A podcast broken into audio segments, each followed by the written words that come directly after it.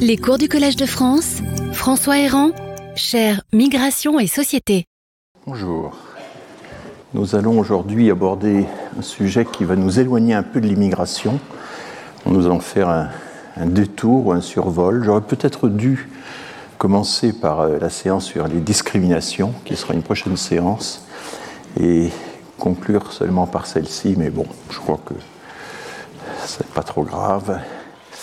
Et nous allons euh, évoquer la façon dont les droits de l'homme et du citoyen, euh, qui procèdent eux-mêmes d'une critique tout à fait radicale de la société d'Ancien Régime, n'ont cessé d'être soumis à des critiques euh, nouvelles, des critiques dont il n'est pas toujours facile de savoir s'ils sont internes ou externes. Ce sont les critiques de l'intérieur, de la logique des droits de l'homme ou des droits humains, enfin, et ou si c'est une la réponse à des, critiques extérieures. En gros, euh, et pour simplifier outrageusement, la Révolution affirme un principe d'égalité. C'est une critique civique de la société d'Ancien Régime. Il s'agit d'abolir les privilèges, d'abolir les corporations, d'éviter les fractions, d'abolir euh, également euh, les hiérarchies, et, tout cela pour consacrer la souveraineté du peuple et bien entendu euh, émanciper l'individu. Voilà le, grand projet, inspiré euh, certes des constitutions euh, américaines, mais avec un, une, certaine radicalité qui a stupéfait les contemporains. Alors, une première critique qui a émergé très tôt, hein, c'est celle d'Edmund Burke. Burke était un, un parlementaire euh, britannique euh, qui appartenait au parti des, Whigs et non pas des Tories, donc a priori il n'était pas euh, parmi les plus conservateurs, mais il va écrire un pamphlet ravageur sur la Révolution française. Ce sont ces fameuses réflexions sur la Révolution française 1790 qui vont être aussitôt traduites en français. Et il faut lire la version française de l'époque parce que c'est une, très belle langue. Et parmi ces critiques, il y a d'abord l'idée que, et ça va être une critique très puissante, très profonde, au fond, ce que fait la Révolution, c'est d'atomiser la société, c'est de réduire euh, la société à des atomes individuels. Le mot atome est utilisé, c'est une des premières apparitions de la, une critique qui, qui va être euh, constante hein, euh, dans toutes les critiques sociales jusqu'à nos jours. L'individualisation, l'atomisation, et dans le langage de Burke, eh bien, de Burke, euh, la Révolution réduit les individus à des jetons, à des jetons qui ne se différencient entre eux que par euh, un numéro d'ordre, en quelque sorte, mais il n'y a plus de véritable hiérarchie. Ce sont aussi, pour reprendre le langage leibnizien de l'époque, euh, ce sont des monades, des monades sans porte ni fenêtre. Donc, réduction de la société à l'individu. Et prétention que Burke juge absolument insupportable, enfin totalement irréaliste, la prétention de faire table rase du passé, de s'adresser à l'univers tout entier pour refonder euh, à partir de rien euh, la logique, euh, une, une, nouvelle société. Et donc, en faisant table rase du passé, eh bien, la Révolution euh, fait fi des inégalités naturelles. Il y a déjà le thème du déracinement qui est là. Euh, elle détruit les mœurs, les coutumes, euh, les communautés qui, dans le monde notamment anglo-saxon, ont un rôle extrêmement important. Vous savez qu'on a beaucoup de mal à traduire le mot community en français parce que ça peut être la paroisse, l'association, l'ensemble des, collègues. Enfin, ça peut prendre une multitude de formes mais c'est une notion extrêmement ancrée que la Révolution française, d'une certaine manière, a, détruite, en quelque sorte, chez nous. Et puis, il y a aussi euh, l'idée que euh, la Révolution française, en ramenant les individus à des citoyens directement reliés à l'État par le contrat social, eh bien, euh, ruine le patrimoine, tout l'héritage, tout l'héritage historique des coutumes, des traditions, etc., qui sont garantis notamment par l'aristocratie. Et donc, dans le pamphlet d'Edmund Burke, qu'il faut lire, hein, c'est vraiment un, morceau de. Un des plus beaux exemples de littérature pamphlétaire euh, euh, qui a été efficace. Hein, Eh bien, la révolution, c'est une vision complètement abstraite de l'homme, c'est une idée métaphysique de l'homme. C'est une des premières apparitions aussi en français à travers cette traduction euh, du mot métaphysique pour désigner quelque chose qui est irréel, qui est en dehors du réel. Et j'avais déjà eu l'occasion de vous dire à quel point Napoléon, quand on lui opposait euh, la question des droits, euh, me disait mais tout ça c'est métaphysique, tout ça c'est idéologique. Hein. C'est à cette époque-là qu'on utilise idéologique ou métaphysique comme qualificatif pour expliquer que les belles idées, les grandes idées, notamment les idées égalitaires, sont très très éloignées de l'épaisseur historique euh, du terrain, comme on dirait aujourd'hui. Et il y a euh, dans Burke un passage extraordinaire. Euh, vous voulez, vous voulez éliminer les préjugés, ben nous les Anglais, nous aimons nos préjugés. C'est une phrase assez étonnante et qui, au fond, montre bien l'opposition radicale. Et, voilà. On a un autre exemple euh, moins connu, mais le jeune euh, Jérémy Bentham, qui va être le grand théoricien de euh, la morale utilitariste. Bentham, quand il était jeune, a fait un commentaire, mot pour mot, de la Déclaration universelle des droits de l'homme et là, euh, son indignation éclate. Tous les hommes naissent et demeurent libres, égaux en droit. Enfin, c'est complètement absurde. Les hommes naissent inégaux. Enfin, c'est évident. Enfin, bon. Et, tout le commentaire de, Bentham est, de ce type-là. Et il ne comprend pas l'usage que fait la Déclaration universelle des droits de l'homme, la Déclaration des droits de l'homme et du citoyen, pardon. Il ne comprend pas l'usage que fait la Déclaration du présent du présent euh, d'affirmation de principe. Hein. les hommes naissent et demeurent libres, égaux en droit. Pour lui, le présent ne peut que décrire une réalité concrète et lui substituer un présent de vérité générale qui en fait correspond à, un objectif, un, grand objectif, une idée régulatrice, comme euh, dira Kant un peu plus tard, euh, ça lui paraît totalement irréel et il n'y a que des métaphysiciens pour avoir de telles idées. Donc voilà le. Bon, c'est assez intéressant parce que Bentham lui-même va donc plus tard ériger et construire toute une morale utilitariste où l'individu va, prendre finalement une grande place. Hein. Chacun compte pour un et seulement pour un. C'est un des grands principes de Bentham qui va être développé par euh, John Stuart Mill, euh, son disciple. Mais enfin, à cette époque-là, il partage le sentiment général des Anglais que euh, tout ceci, c'est une abstraction. Et Bentham ajoute, mais c'est l'anarchie. Si chacun revendique des droits, si chacun revendique un droit à l'égalité, c'est le chaos. C'est le chaos, c'est l'anarchie.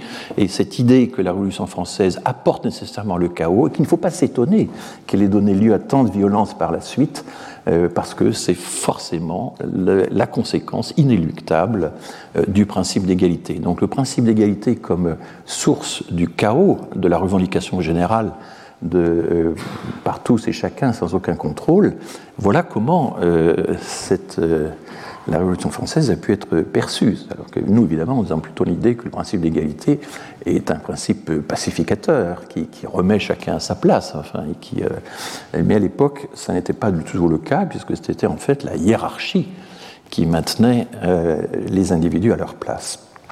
Donc là, on a des, oppositions frontales. Bon, il y a, je ne vais pas m'attarder là-dessus, il y a aussi la version très réactionnaire au sens propre du terme de, de qui reprend un petit peu les mêmes arguments euh, sur euh, la nécessité euh, de l'enracinement, de la mémoire, du patrimoine, etc. Un cas intéressant, c'est la critique que Marx fait des droits de l'homme dans cet article fameux, très controversé, qui a fait couler énormément d'encre, la question juive, ou sur la question juive. Euh, donc 1843, il, est jeune, hein, il est né en 1818, Marx, donc euh, il a 25 ans là. Et euh, il explique que les droits de l'homme ne sont rien d'autre que les droits du membre de la société bourgeoise, c'est-à-dire de l'homme égoïste, de l'homme séparé de l'homme et de la communauté. Donc il y a l'argument communautaire qui est là et qui va être aussi un argument très utilisé en, Allemagne hein, contre la Révolution française. Les hommes appartiennent naturellement à des communautés et la Révolution française prétend dissoudre tous ces liens, mais il y a aussi la dénonciation du calcul égoïste hein, de l'intérêt, puisque ce que remarque Marx, c'est que la Déclaration des droits de l'homme et du citoyen préserve le droit de propriété. Elle en fait euh, une des libertés fondamentales, c'est la sécurité de la propriété. Et donc, pour Marx, l'individu de droit de l'homme est uniquement préoccupé de son intérêt personnel. Il a cette formule, c'est la séparation de l'homme d'avec l'homme. Et vous voyez que c'est assez proche, finalement, de la critique conservatrice d'Edmund Burke. Le droit de propriété, c'est le droit à l'égoïsme, c'est la base de la société civile.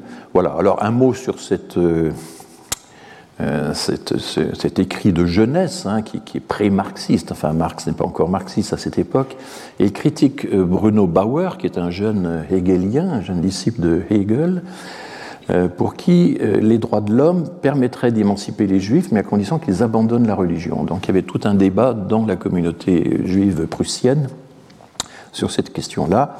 Et euh, Marx est assez intéressant, évoque le cas des États-Unis pour dire mais non, euh, un pays qui applique les droits de l'homme euh, peut très bien être compatible avec le maintien de la religion. Il n'y a pas de nécessité d'abandonner la religion pour que les droits de l'homme s'appliquent. Bon, alors il existe, et je me signale, toute une controverse sur les, la dimension antisémite ou pas du texte.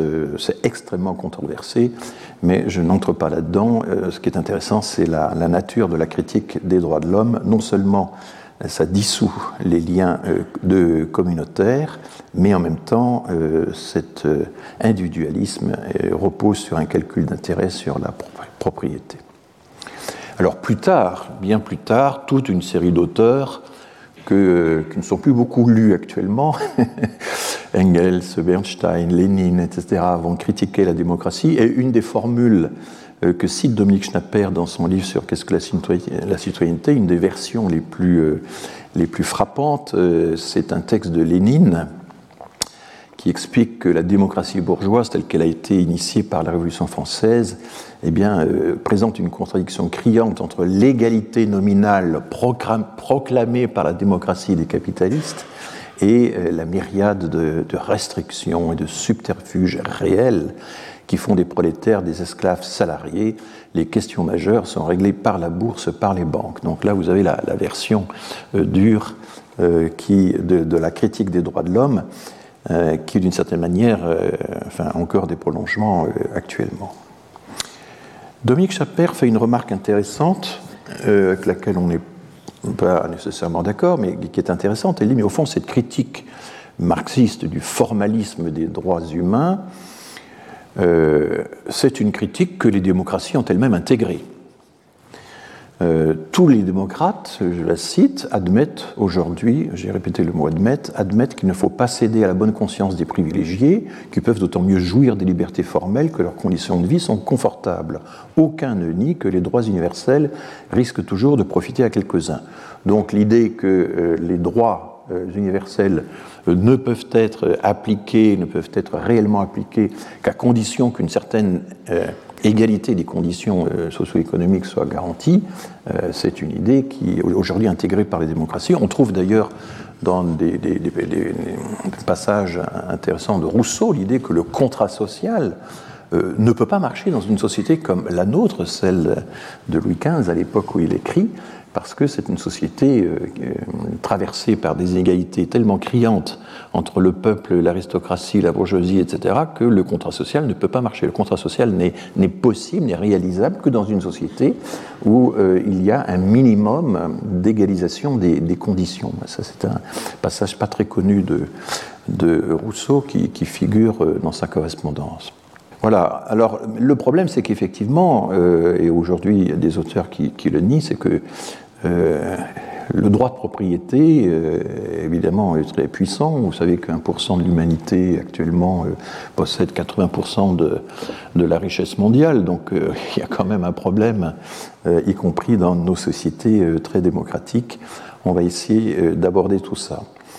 À la critique civile, c'est donc ajouter une critique sociale Bien sûr, un des temps forts, c'est la révolution de 1848. Mais il y a toute une controverse chez les auteurs qui ont étudié le, sujet, comme Marcel Gauchet par exemple, ou Valentine Zuber. En fait, il semble que les droits économiques et sociaux étaient déjà annoncés par la Révolution. La Convention aurait dû euh, les intégrer à la Déclaration des droits de l'homme et du citoyen, et puis la Convention s'est terminée très rapidement, euh, elle n'a pas eu le temps de s'y mettre. Et euh, c'est donc assez tardivement que finalement, dans les années 60, avec une ratification beaucoup plus tardive en 76, la Déclaration universelle des droits de l'homme, elle, a été accompagnée de deux pactes. Hein, je vous avais dit ça dans un de mes cours. Il y a le pacte international relatif aux droits économiques et sociaux et il y a le pacte international relatif aux droits euh, civiques. Hein, euh. et donc il y a un, dédoublement, certes. Il y a toujours l'idée que euh, les droits civils ou civiques ne sont pas mis sur le même plan que les droits économiques et sociaux, mais enfin, en l'occurrence, les deux pactes internationaux qui viennent renforcer euh, la réalisation, l'application de la Déclaration universelle des droits de l'homme ont été euh, euh, produits et ratifiés en même temps, même si les organes de contrôle auxquels ils ont donné lieu n'ont pas la, la, même puissance. Mais enfin, globalement, c'est quand même au cours des 19e et des 20e siècles que la critique sociale s'est matérialisée dans la mise en place eh bien, des assurances sociales d'abord, de l'assurance maladie, de la protection sociale, de ce qu'on appelle l'État-providence avec euh, toutes sortes de variantes.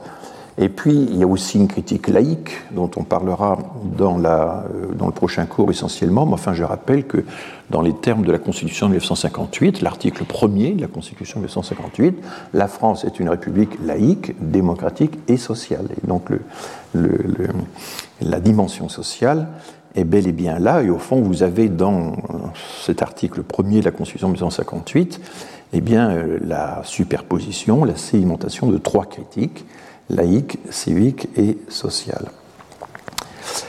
Euh, on peut mettre ceci en rapport avec euh, une célèbre euh, typologie qui a eu un, succès vraiment considérable. C'est un article repris ensuite dans un recueil de Thomas Humphrey Marshall, Citizenship and Social Class, publié en 1950, donc, qui a proposé de distinguer trois dimensions de la société. Il y a la citoyenneté civile, et là je vous cite donc la chronologie évoquée par euh, Marshall euh, lui-même, la société civile euh, au XVIIIe siècle eh bien, a consisté à, accorder des droits-libertés. Ces droits-libertés, c'est le droit à la sûreté, c'est la liberté d'expression, c'est la liberté de conscience, c'est le droit de propriété, euh, c'est aussi, là, il y, a, un peu un problème lorsque le droit d'association relève de la citoyenneté civile ou de la deuxième dimension. La citoyenneté politique, elle, est arrivée plus tardivement, au XIXe siècle. Elle, euh, elle, est tournée euh, autour du, droit de vote, du droit à être élu, euh, de l'extension progressive du suffrage universel, des conditions de participation à la vie politique. Voilà la deuxième dimension euh, de la citoyenneté, la citoyenneté donc politique. Et puis vient ensuite, au XXe siècle, la citoyenneté sociale, qui sont des droits créances, comme disent certains juristes, c'est-à-dire le droit à, le droit à bénéficier d'une assistance de l'État, donc tous les droits sociaux, le droit au travail, le droit à l'éducation, à la santé, à la protection sociale, de façon générale. Alors, il s'agit en fait, et plusieurs auteurs l'ont remarqué, euh, d'une chronologie qui est, anglaise et qui euh, ne correspond pas à ce qu'on observe dans d'autres grandes nations. Hein. En Allemagne, par exemple, Bismarck a créé la protection sociale avant qu'il n'y ait véritablement une citoyenneté politique ouverte il y a eu des droits sociaux sans avoir l'équivalent des droits civiques, et évidemment le monde soviétique en est un, autre exemple.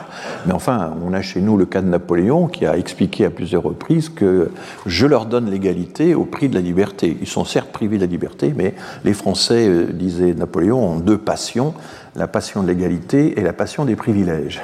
Et donc, il avait, il avait créé notamment l'ordre de la Légion d'honneur euh, pour satisfaire la euh, passion des privilèges, euh, mais en même temps, chacun avait le sentiment qu'il pouvait être traité également. Évidemment, en, dictature, on, est un peu tous au même niveau par rapport au dictateur. Donc il y a une sorte d'égalitarisme dictatorial que Napoléon euh, avait su euh, appliquer avec tout l'art que l'on sait.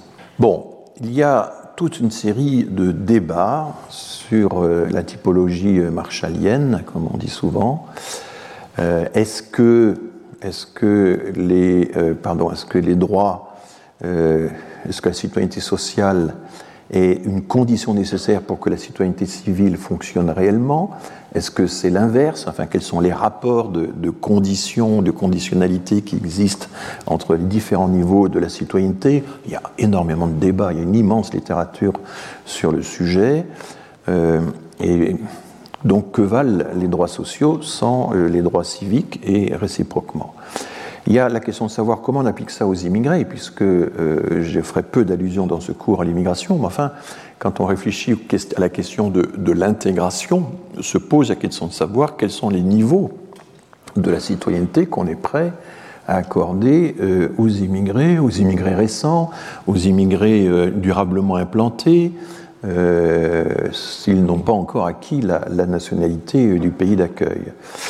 Et euh, on a quand même l'exemple en France de la possibilité, donc qu'ils jouissent de droits civils, c'est assez récent, par exemple le droit d'association n'a été reconnu aux immigrés que euh, dans les années 80, ils jouissent de droits sociaux, ils ont accès à la protection sociale s'ils sont en situation régulière, euh, mais ils n'ont pas le droit de vote, comme vous le savez, à moins d'être citoyens européens. Donc la question de savoir quels sont les degrés, les niveaux de citoyenneté qu'on peut appliquer aux immigrés euh, si on veut définir une politique d'intégration, c'est une vraie question. Et donc ça suppose aussi que l'on ait euh, une réflexion approfondie sur euh, la nature de la citoyenneté de ces différents niveaux.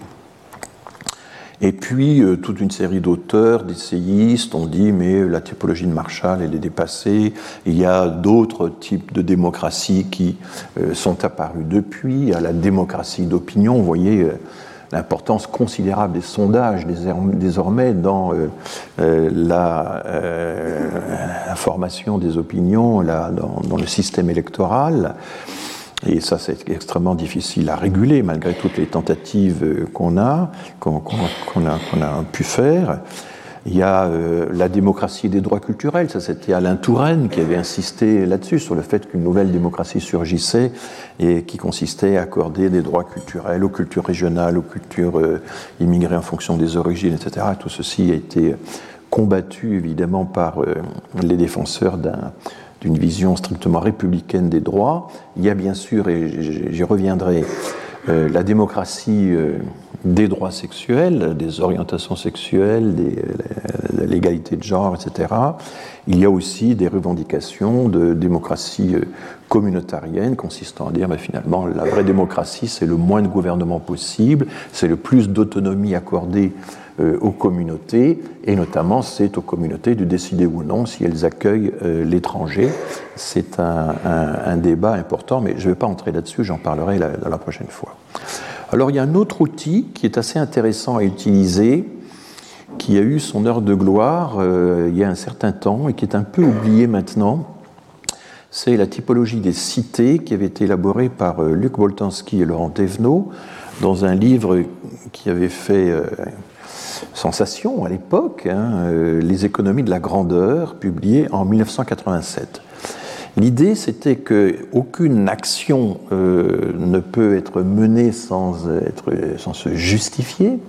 C'est une idée qui est très euh, weberienne. Max Weber a toujours dit que toute action, toute croyance, toute avait besoin de s'accompagner d'une justification, d'une sorte de, de, rhétorique justificative et en même temps d'un système de valeurs, d'un système d'appréciation, de critères de la valeur, bien que le mot valeur ne soit guère utilisé par euh, Boltanski et Thévenot. Et alors ils font une typologie qui est assez curieuse, assez, assez étonnante, euh, et que je vais essayer de vous résumer, mais vraiment très rapidement. Ils parlent euh, d'un certain nombre de cités. Il y a des mondes ou des cités, et quand vous justifiez votre action, quand vous évaluez euh, la capacité des personnes à faire partie légitimement de, cette, de ce monde, de cette cité, eh bien, euh, entre en jeu une certaine variété des, des, critères, des, euh, des grandeurs. C'est le terme utilisé, c'est ce qui figure dans le titre de l'ouvrage.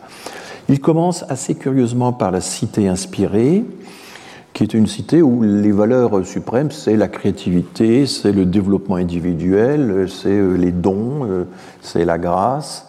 Et il s'appuie là-dessus sur un texte de Saint Augustin. Alors bon, c'est qui, euh, qui, est en fait la cité de Dieu, qui décrit comment dans la cité de Dieu et non pas dans la cité terrestre, un certain nombre de valeurs sont appliquées. Il y a des gens qui ont du don, il y a des gens qui n'en ont pas. nul ne sait comment Dieu décide.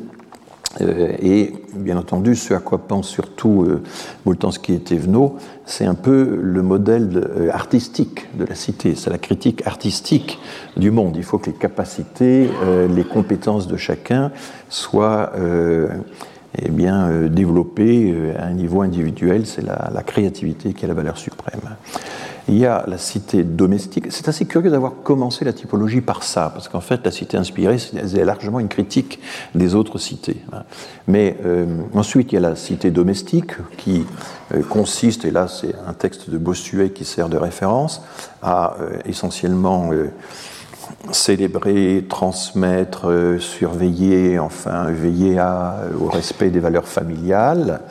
C'est une société où tout marche à la relation personnelle, euh, euh, voilà, votre banquier, euh, ce sera un ami de la famille, par exemple. Bon, pour prendre un exemple.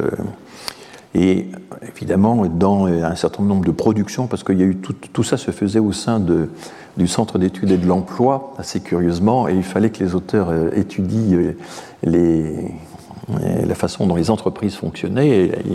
il y a un célèbre article dans un recueil, un chapitre sur la fabrication du camembert. Le camembert, il faut, même si c'est une grosse entreprise qui en est responsable, il faut montrer qu'il est euh, moulé selon des normes familiales, comme euh, dans la, voilà, dans une, dans une euh, avec des normes anciennes, héritées, euh, et euh, vous avez souvent des entreprises qui inventent tout un récit où il y a un fondateur qui va suivre des, normes traditionnelles, coutumières, etc. C'est la cité domestique. Dans la cité du renom, et cité du renom est particulièrement intéressante, il y a un texte de Hobbes dans le Léviathan euh, qui dit qu'au fond, qui essaie d'imaginer ce qui se passerait si euh, dans la société les seules grandeurs, les seules valeurs reconnues dépendaient de la réputation, de l'honneur, de l'opinion. Et euh, c'est ce que, quelque chose que Rousseau, par exemple, a toujours combattu. Euh, Rousseau trouvait que, que la valeur d'un écrit, que la valeur d'une personne dépende de l'opinion des autres, du jugement d'autrui, c'était vraiment quelque chose d'extrêmement dommageable. Et donc, il se trouve que euh, nous avons une dimension cité du renom, hein, très très évidemment extrêmement puissante dans euh, notre société. Euh, voilà, l'audimat, les, réputations, comment se font-elles, etc. Vient ensuite la cité civique. C'est un point que Paul Ricoeur, Paul Ricoeur a produit un, article où il critique euh, enfin, il fait un commentaire critique, à la fois élogieux et critique en réalité, euh, de euh, la typologie de Woltansky et Thévenot. Il dit quand même la cité civique, qui est une espèce de pléonasme là un peu curieux. La cité civique, c'est quelque chose qui est inclusif et on est un peu surpris de voir qu'elle figure parmi une des cités possibles. C'est Rousseau, le contrat social de Rousseau, qui est pris comme modèle mais le contrat social de Rousseau, tel qu'il est analysé par euh, Ernst, Cassirer, qui est montré à quel point, c'est une analyse tout à fait juste, me semble-t-il, quand on lit Rousseau à fond, c'est vraiment fondamental. Rousseau voulait échapper à la dépendance personnelle, euh, voulait échapper euh, au jugement individuel, et voulait au fond que la valeur des personnes, que la reconnaissance, que la dignité des personnes soit euh, non pas dépendante des liens personnels, des hiérarchies individuelles, etc., mais soit dépendante des, euh, ben, du lien civique, d'un lien direct avec la collectivité sans passer par des euh, médiateurs personnels. Et donc, tout dans, la vie de Rousseau montre à quel point il était alors c'est un peu paradoxal parce qu'à la fin de sa vie, quand il était persécuté, quand ses écrits ont été euh, brûlés par la Sorbonne, hein, euh, l'Émile a été brûlé publiquement, hein, de même que le contrat social, il a dû sa survie à des protecteurs personnels mais il avait un comportement vis-à-vis de ses protecteurs, qui étaient en général des aristocrates, comme euh, le maréchal de Luxembourg, euh, euh, assez de, retrait. Enfin, c'était, la fin de la vie de Rousseau est très intéressante pour ça. Un exemple qui me vient à l'esprit. Un jour, un de ses protecteurs, alors que Rousseau est complètement aux abois, lui dit Mais vous savez, je peux vous obtenir une médaille. À l'époque, il y avait déjà des décorations, hein, ça s'appelait les médailles.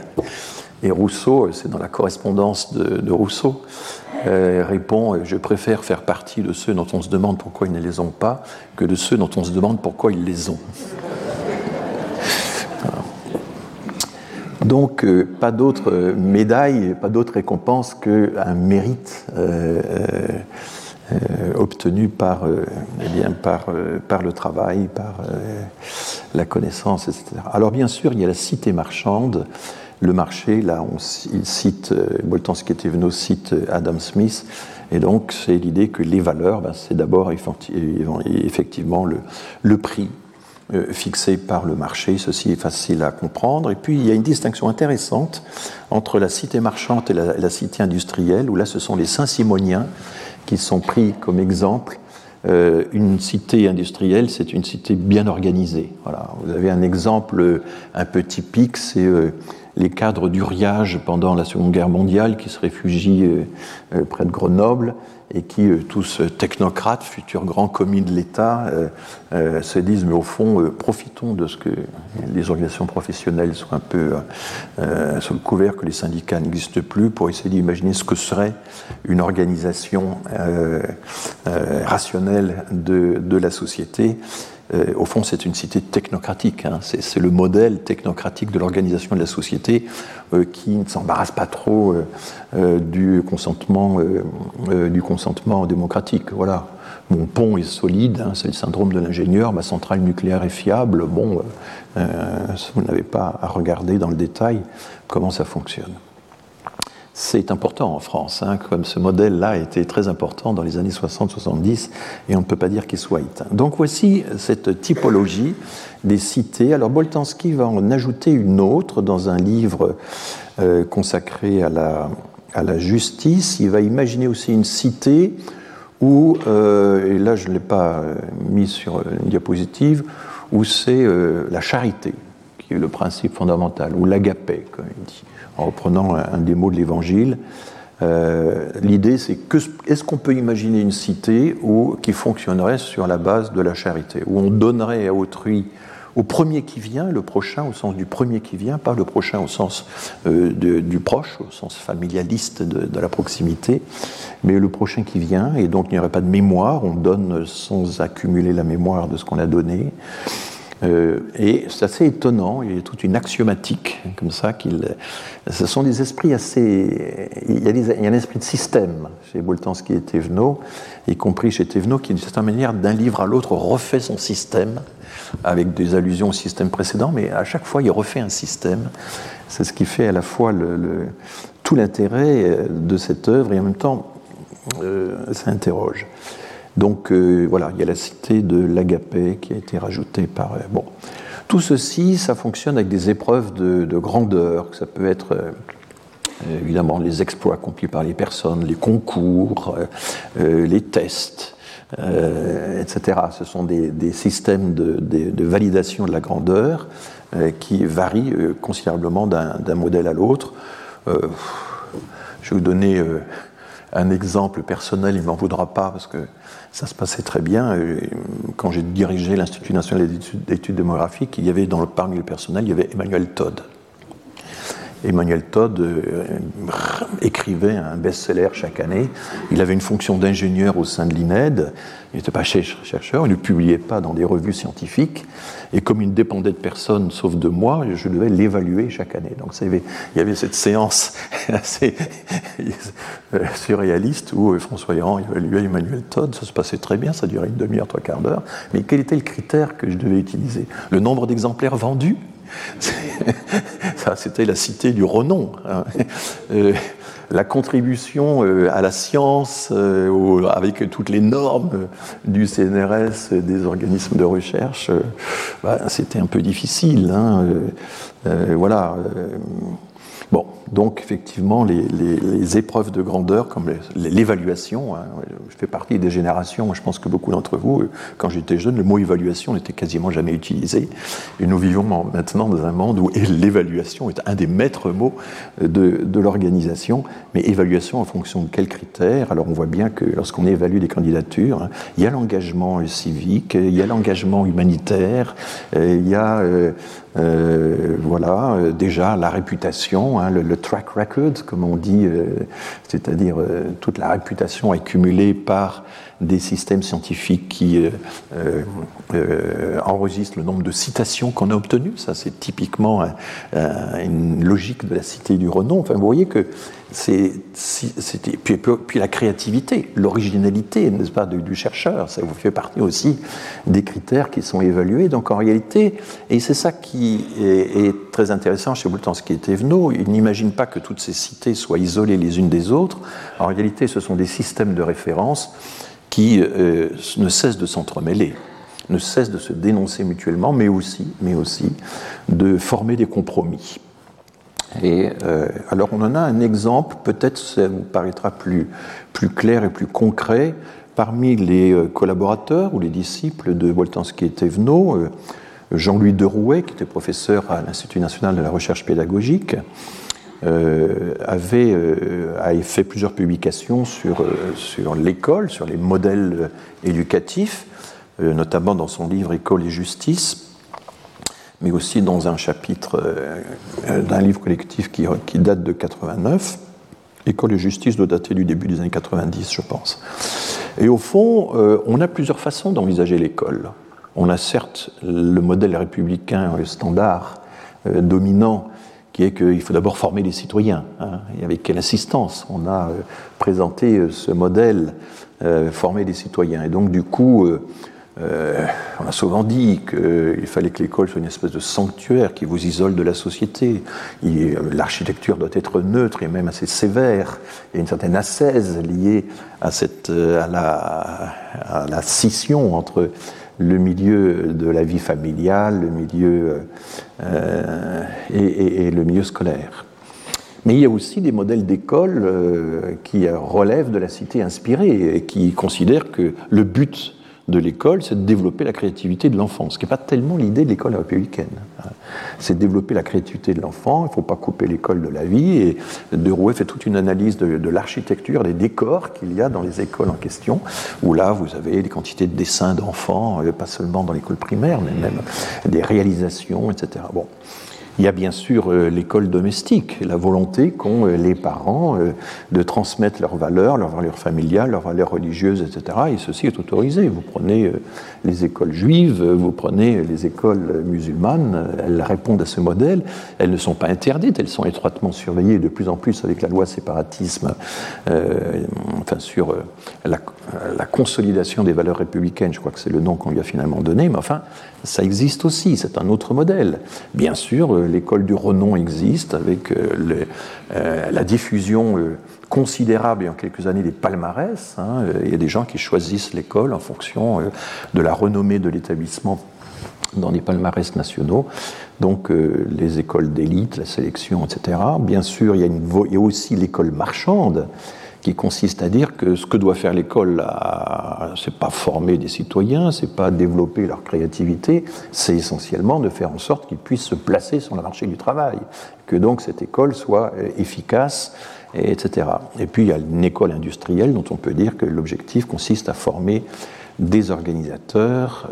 voilà, donc vous voyez que appliqué à un domaine aussi essentiel que l'éducation, vous avez là encore des modèles qui sont en concurrence mais euh, ce qu'observe euh, Jean-Luc Derouet, qui fait de l'ethnographie, c'est quand même essentiellement un ethnographe euh, des systèmes scolaires, c'est à quel point, même s'il y a des références qui sont dosées de façon très différente d'un établissement à l'autre, il y a quand même toujours des établissements composites, il y a toujours des compromis qui sont passés entre les différents modèles.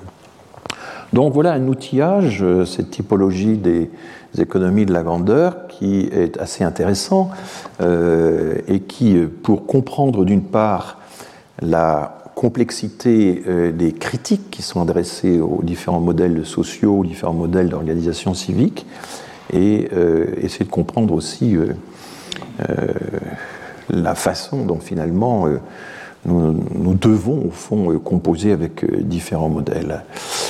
Alors, je vais entrer maintenant dans une, une euh, réflexion. Euh, euh, il n'y a pas, parce qu'on serait tenté de voir, c'est ce qui apparaissait très bien dans le schéma de Marshall, avec les trois dimensions de la citoyenneté. Chez Marshall, il y avait un peu une dimension évolutionniste. Il y avait l'idée d'abord la critique, d'abord la dimension civique des droits, puis la dimension, enfin d'abord la dimension civile, puis la dimension civique, puis la dimension sociale.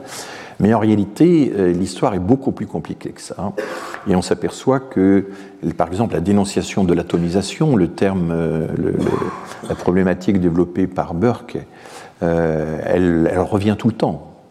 je vous cite un texte de Peggy qui mentionné par Frédéric Worms dans son recueil Droits de l'homme et philosophie, qui est un, joli recueil sur la question des droits de l'homme. et Peggy, alors dans un texte extraordinairement redondant, parce que ça c'est tout le problème de Peggy, il dit dix fois la même chose en, une page, et donc euh, je condense. Le principe que tous les citoyens sont égaux devant la loi n'est pas tant un principe de justice qu'une règle de comptabilité. Tous les citoyens vaudraient autant l'un que l'autre, tous compteraient pour un, égaux entre eux comme le seraient les unités arithmétiques. Donc on a là la dénonciation à la fois humaniste, communautaire, enfin, euh, de, euh, du principe d'égalité. Euh, voilà. Donc, alors, vous vous souvenez que Burke parlait de la Révolution française qui, en mettant tout le monde sur le même plan, finalement, en, les, réduisait à l'état de jetons, de, simples numéros. donc, cette vieille critique euh, humaniste de, euh, des numéros, euh, elle, est, omniprésente. Moi, en tant que statisticien, je l'ai sans cesse rencontré dans mon activité. Alain Desrosières, dans, ses analyses historiques sur le développement de la statistique, montre à quel point l'argument de l'hétérogénéité, de la différenciation irréductible, est quelque chose qui est sans cesse opposé aux, gens qui font de la, statistique. Hein. Bon, ma réponse est que la statistique est un instrument de totalisation qui est au service de tous, un instrument de comparaison. La statistique n'est pas euh, un instrument du pouvoir au service de l'État contre l'individu. Chacun doit pouvoir se l'approprier le plus possible. Et euh, il y a des étapes très importantes, hein, je les avais déjà signalées, comme euh, lorsque, par exemple, eh bien, on publie les résultats du recensement, alors que pendant longtemps ils étaient secrets ou qu'on publie le budget de l'État. Ça, c'est la restauration qu'il a fait sur le modèle britannique, alors que pendant longtemps, le budget de l'État était secret. Hein. Necker euh, a été le premier à euh, rendre public les budgets de l'État. Il les a publiés à compte d'auteur. Et euh, ça fait sensation parce que c'était la première fois qu'on avait une idée claire du budget de l'État.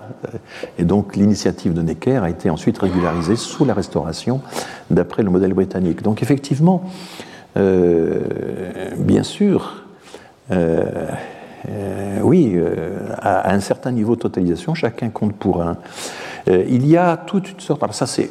J'ai presque envie de dire que c'est la critique romantique qui est très très fréquente en Allemagne, que l'école de Francfort a illustré à sa manière. Hein, la critique du sériel, la critique de la production sérielle, la critique de l'art. reproductif, etc., et repose quand même très largement sur cette vision humaniste anti, anti-quantitative.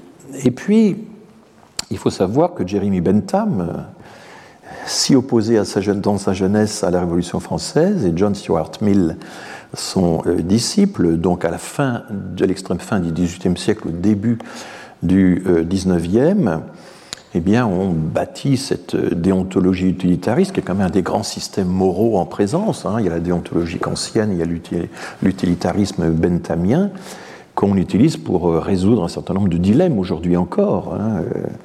Euh, voilà, à qui attribuer euh, les reins euh, demandés par les malades lorsqu'on est en situation de pénurie. Il y a des calculs qui peuvent être benthamiens, qui peuvent être kantiens pour attribuer des ressources rares comme celle-là. Et donc, dans la de Bentham et de Mill, eh bien, les solutions morales, politiques, doivent viser le plus grand la plus grande quantité de bonheur possible ou de félicité, comme ils disent, pour le maximum de personnes. Et dans ce calcul, chacun compte pour un et seulement pour un. Et c'est ce que fait la démographie. Euh, que les personnes soient décédées ou pas, qu'elles soient proches ou lointaines, qu'elles soient grandes ou petites, elles comptent toujours pour un. Euh, et euh, ceci euh, chiffonne pas mal de monde. Je me souviens que Alain Finkielkraut, dans L'identité malheureuse, a un passage où il dit Ah, les démographes avec leurs calculettes mélangent tout. pour eux, chacun a la même valeur alors qu'il faudrait distinguer les gens, et on comprend d'après le contexte qu'il faudrait les distinguer selon leur culture, selon leurs origines, parce que c'est pas la même chose d'être un immigré musulman, par exemple, ou d'un immigré espagnol, euh, il y aurait des différences à faire. Mais oui, dans un premier temps, il est évident que le statisticien, et ça fait partie de, sa, de son éthique implicite, eh bien, euh, fait en sorte que tout le monde compte pour un, quel que soit l'âge, quelle que soit la surface sociale, quel que soit l'éloignement. Il n'y a pas de taux d'escompte pour euh, euh, les gens qui seraient trop lointains. On peut faire des calculs sur l'intérêt des générations futures en démographie parce que les générations comptent, quelle que soit leur présence ou pas sur, sur scène. Donc, vous voyez, la dénonciation de l'atomisation, elle, est, assez constante, hein, et le statisticien que je suis, le démographe, euh, la rencontre régulièrement. Alors essayons maintenant, parce que vous avez peut-être l'impression que tout ceci va un peu dans tous les sens, essayons de dresser une liste un peu des différents types de critiques euh, qui se sont euh, succédés ou entremêlés à travers l'histoire, il y a euh, la critique civile, la dénonciation des privilèges, ça c'est les débuts de la Révolution française. Il y a la critique civique qui affirme la souveraineté du peuple, et ça va être tous les débats extrêmement compliqués, extrêmement durs pour euh, la définition euh, de, l'assiette du, suffrage, hein, puisque pendant longtemps, je rappelle que sous la Révolution, était exclu de la citoyenneté et exclu du vote toute une série de gens que l'on considérait comme étant en situation de dépendance. Les femmes, qui étaient jugées dépendantes de leur mari ou des prêtres, ou de, enfin bref, les différentes instances.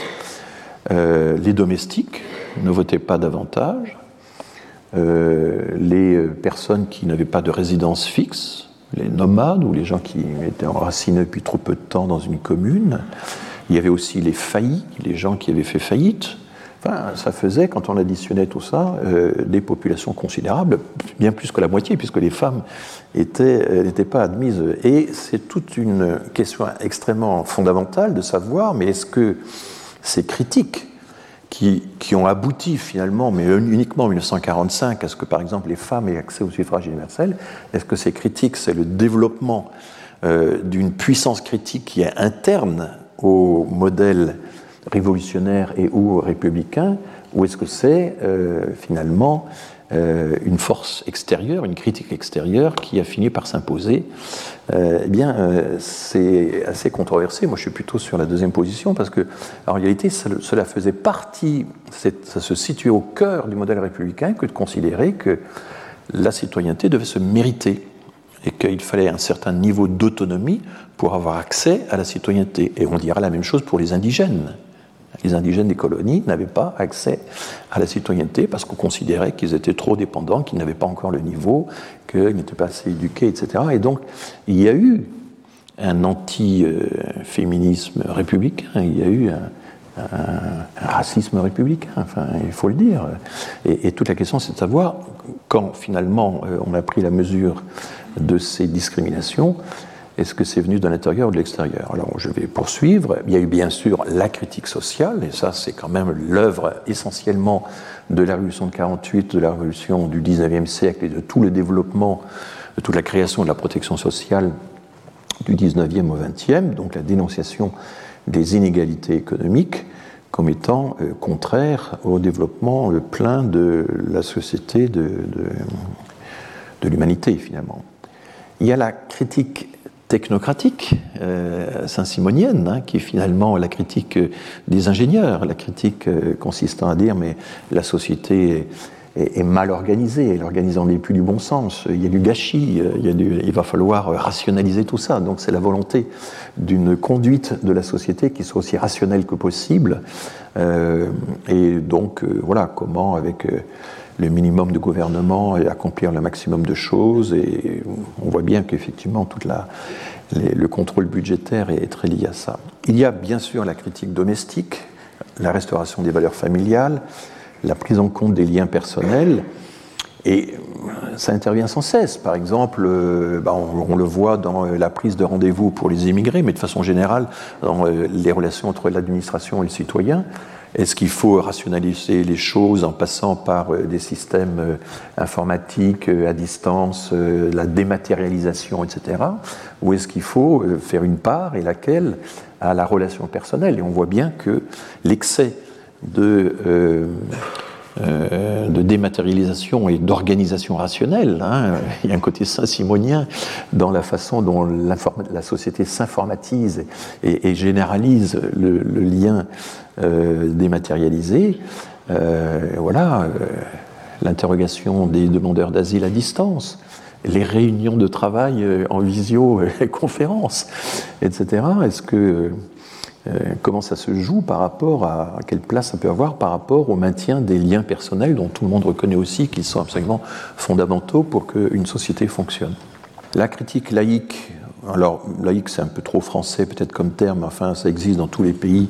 Il y a eu un certain moment une critique qui a abouti à séparer l'Église de l'État, à empêcher que les églises euh, ne s'empare euh, des systèmes clés euh, de la vie civile comme l'éducation, bien sûr, la politique, etc. Enfin, on voit bien que ça reste encore des, puissances importantes dans la discussion d'un certain nombre de, législations, par exemple. La critique féministe, l'égalité des sexes, je vais en parler longuement, c'est l'exemple que je vais retenir et on en parlera longuement dans les minutes qui viennent.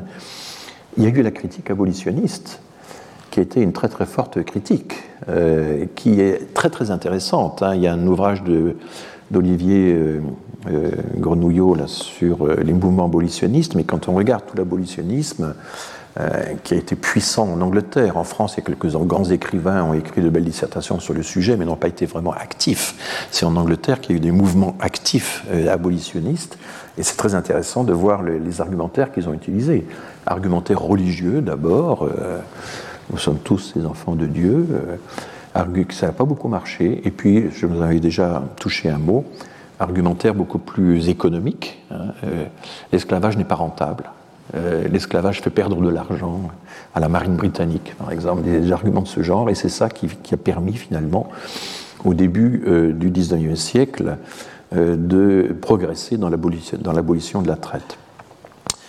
Euh, bien sûr, la critique des coloniales, la dénonciation de la domination coloniale, de la distinction, de la non-application des droits euh, euh, aux indigènes. Je rappelle que le code de l'indigénat, c'est quand même fondamentalement un système de dérogation par rapport au, au droit d'accès à la justice, puisque le code de l'indigénat, c'est essentiellement le fait d'accorder à l'administrateur colonial local le droit de punir à sa guise, de, mettre des amendes, d'ordonner des années de prison, etc., enfin d'emprisonner les gens, euh, etc., à sa guise, sans passer par la justice. C'était ça le code de l'indigénat fondamentalement. Hein. C'était une dérogation au système des droits euh, qui, euh, avait, qui valait en métropole, etc., etc. Bon, alors, vous voyez bien que Bien sûr, et ça on en parlera dans un, cours entier sera consacré à ça, la critique des discriminations ethno-raciales, c'est fondamental, mais on a d'autres critiques, qu'on a vu se développer au cours de notre existence.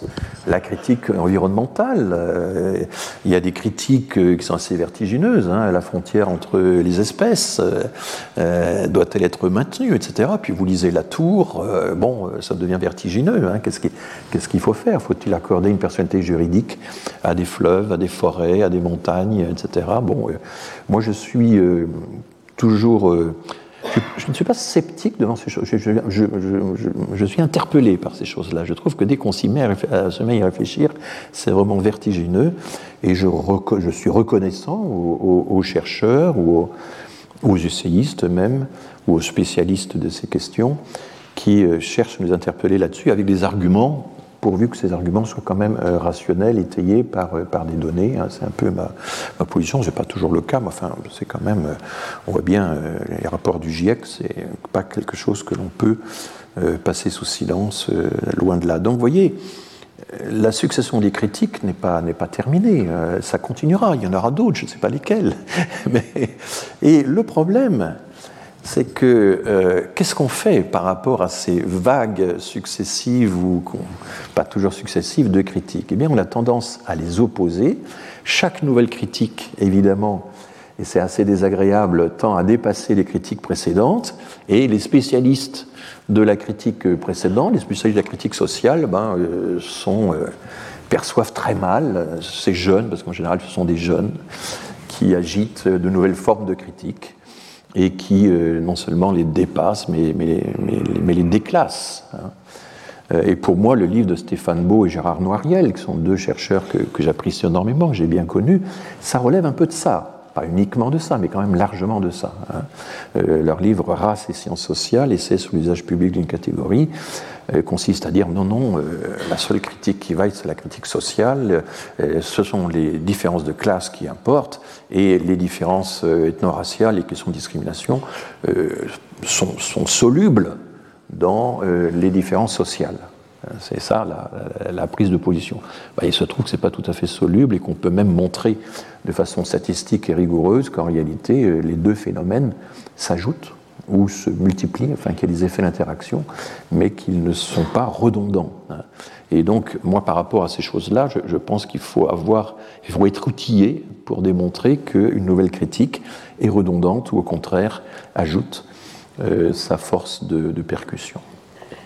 Alors ceci, j'ai tout de suite parlé de la concurrence des générations parmi les chercheurs, mais évidemment dans le monde politique c'est fondamental aussi.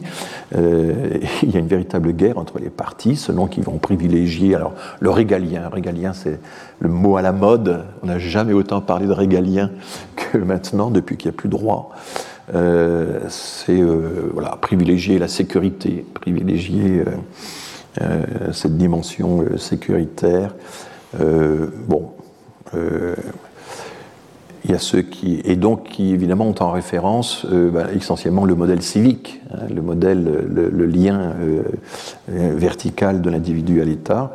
Il y a ceux qui privilégient le traitement des inégalités économiques et sociales, il y a ceux qui privilégient la sauvegarde de la planète, les questions sociétales, notamment les questions d'orientation sexuelle, etc. Tout ça, c'est des références à des critiques qui ont des histoires différentes, qui ont des, une chronologie différente mais euh, peut-être que je rêve, peut-être qu'il euh, faudrait travailler à articuler des critiques plutôt qu'à euh, passer son temps à les opposer de façon stérile.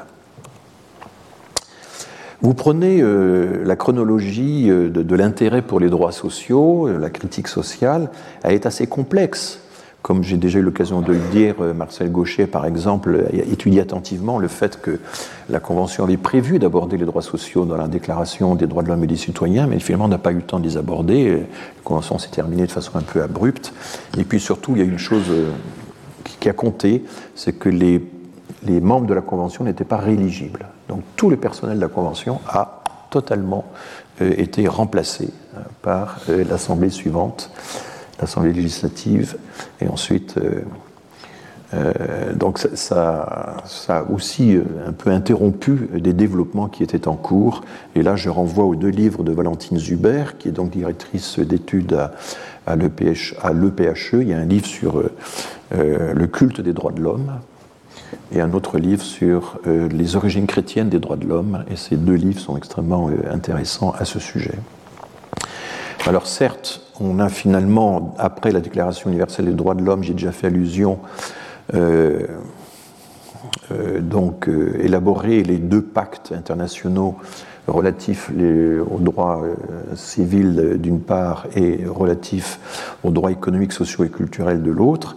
Et donc, ce qui est un petit peu embêtant, c'est qu'il y a une dualité. Il y a deux pactes différents, certes élaborés en même temps, certes euh, publié enfin, la même année, mais la dualité est quand même problématique, puisque. Euh.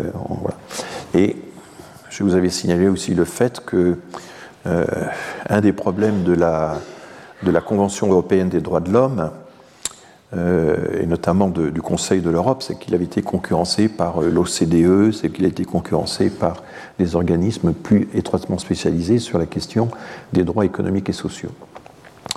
Donc, euh, alors, je vais vous lire quand même un, texte de, Jaurès euh, qui est assez, euh, qui est très intéressant. La thèse de, Jaurès, dans ce discours improvisé qui a été tachygraphié, hein, le socialisme et la vie, prononcé en 1901, la thèse c'est que certes, il y a une critique marxiste de euh, du droit de propriété qui est consacré par euh, la Déclaration des droits de l'homme et du citoyen. Euh, certes, les droits sociaux n'ont pas été développés autant qu'on aurait pu le croire, mais enfin tout de même, c'est quand même le développement du principe d'égalité qui a été énoncé en 1789. Voilà la thèse de, Jaurès. Donc Jaurès est pour la thèse d'un développement interne des droits. Et je ne suis pas tout à fait d'accord, mais être d'accord ou pas d'accord avec Jaurès, ça n'a pas tellement de sens. Et je vais vous lire quand même ce, passage assez étonnant parce que c'est un style auquel on n'est plus euh, habitué et qui est, euh, qui est quand même saisissant. Alors, c'est dans le recueil que Frédéric Worms avait consacré aux droits de l'homme et philosophie. Dans la société moderne, le mot de justice prend un sens de plus en plus précis et vaste. Il signifie qu'en tout homme, en tout individu, l'humanité doit être pleinement respectée et portée au plus haut. Je sais bien que dans la Déclaration des droits de l'homme, la bourgeoisie révolutionnaire a glissé un, sens oligarchique, un esprit de classe, je sais bien qu'elle a tenté d'y consacrer à jamais la forme bourgeoise de la propriété, et que même dans l'ordre politique, elle a commencé par refuser le droit de suffrage à des millions de pauvres devenus des citoyens passifs. Mais je sais aussi que d'emblée, les démocrates se sont servis du droit de l'homme, de tous les hommes, pour demander et conquérir le droit de suffrage pour tous. Je sais d'emblée que les prolétaires se sont appuyés sur les droits de l'homme pour soutenir même leurs revendications économiques. Je sais que la classe ouvrière, quoiqu'elle n'eût encore en 1789 qu'une existence rudimentaire, n'a pas tardé à, appliquer, à élargir les droits de l'homme dans un sens prolétarien. Elle a proclamé dès 1792 que la propriété de la vie était la première de toutes les propriétés et que la loi de cette propriété souveraine devait s'imposer à toutes les autres. Or, agrandissez, enhardissez le sens du mot vie. Comprenez-y non seulement la subsistance, mais toute la vie, tout le développement des facultés humaines. Et c'est le communisme même que le prolétariat greffe sur la déclaration des droits de l'homme. Alors, communisme dans le sens de Jaurès, ce n'est pas le communisme qu'on a connu. Hein, faut quand même... Euh, ainsi, d'emblée, le droit humain proclamé par la Révolution avait un sens plus profond et plus vaste que celui que lui donnait la bourgeoisie révolutionnaire. Celle-ci, de son droit encore oligarchique et étriqué, ne suffisait pas à remplir toute l'étendue du droit humain. Le lit du fleuve était plus vaste que le fleuve, et il faudra un flot nouveau, le grand flot prolétarien humain, pour que l'idée de justice, enfin, soit remplie. C'est le socialisme seul qui donnera à la Déclaration des droits de l'homme tout son sens. Nous prétendons, nous, que les moyens de production et de richesse accumulés par l'humanité doivent être à la disposition de toutes les activités humaines et les affranchir.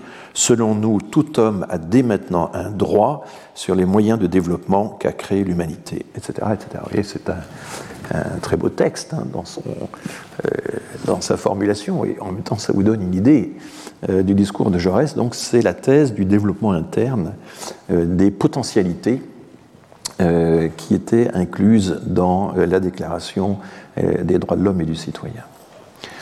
Alors il y a une autre chronologie qui est très intéressante et très complexe, c'est la critique du genre, la critique générique, si on peut l'appeler, la critique des inégalités entre hommes, et, entre hommes et femmes, ou entre femmes et hommes, comme vous voulez. Et là, il faut rappeler que contre la vision évolutionniste, hein, euh, qui dirait qu'il y a plusieurs générations de droits qui se sont succédés, c'est l'expression utilisée par les juristes, il y a eu des avancées, des reculs, des alliances, des concurrences. voilà, c'était pas du tout linéaire, ça a été très, très buissonnant. Et euh, dans certains domaines, il y a des pionniers ou des pionnières qui ont énoncé le principe d'égalité homme-femme euh, avant tout le monde, euh, et notamment le droit d'accès à l'éducation et au métier. Alors, c'est une longue affaire, beaucoup de spécialistes ont travaillé sur cette question. Il y a ce qu'on appelle la querelle des femmes, c'est une appellation du 19e siècle, hein, mais enfin, c'est le nom qu'on donne à, ces, à, ces, écrits très très nombreux qui célèbrent les femmes qui affirment souvent d'ailleurs leur supériorité, souvent des textes écrits par des hommes d'ailleurs, et mais enfin qui relèvent un peu de ce qu'on appelle aussi la tradition galante. Hein, euh, au sens euh, fort euh, du terme. Et on verra, je vous parler d'un auteur qui, qui justement s'oppose à la tradition galante pour essayer de promouvoir les droits des femmes. Une pionnière extraordinaire, c'est Christine de Pisan, La Cité des Dames 1405, je n'ai pas le, le temps d'en parler. Une autre personnalité importante, c'est Marie de Gournay. Marie de Gournay, c'est la fille d'Alliance de Montaigne, c'est comme ça qu'il la désignait, c'était une amie. C'est elle qui a édité euh, les euh, essais hein, de, Montaigne et qui les a, les commentés. Hein. C'est grâce à Marie de Gournay qu'on a euh, la, version actuelle des essais de Montaigne. Et elle a écrit un, traité qui s'appelle Égalité des hommes et des femmes en 1622, qui est assez de, de de référence chrétienne et qui est, malgré le titre assez, écrit dans une tonalité très conservatrice. Euh, parmi les auteurs qui ont euh, parcouru euh, toute cette immense littérature, il y a Marc Angenot, que j'ai déjà eu l'occasion de citer, le, grand spécialiste de l'analyse des discours et des controverses politiques au XIXe siècle. Mais là, jeune encore, c'est un de ses premiers écrits. il avait il avait publié un livre qu'on peut trouver en ligne. Ce livre a été publié en ligne par, euh, vous savez, par les Canadiens, parce qu'ils ont un système de droit d'auteur euh, un peu particulier qui leur permet de, passer à travers les. Donc, ils éditent des classiques. Et le livre de Marc Angenot a été considéré comme un des classiques qu'on peut lire en ligne. Donc, Champion des femmes, examen du discours sur la, sur la supériorité des femmes, 1400 à 1800. Alors, c'est parfois assez cursif sur les auteurs, mais enfin, c'est une une succession de fiches sur les très nombreux auteurs, hommes ou femmes, qui ont évoqué cette question. Mais moi, alors oui, pour vous donner une idée aussi de la situation, vous avez ce passage fameux de l'école des femmes hein, de, Molière, euh, qui évidemment est ironique, puisque c'est les discours d'Arnolphe à, Agnès.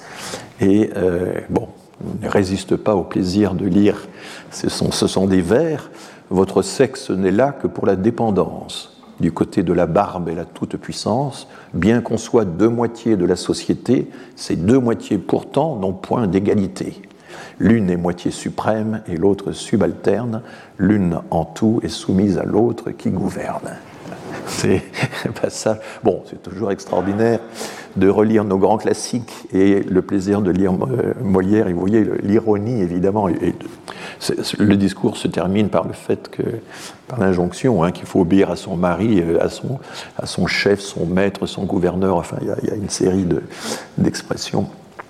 Donc, en 1662, on est tout proche euh, des trois essais de Poulain de la Barre, qui est l'auteur dont je voudrais vous parler à présent, dans le temps qui nous reste.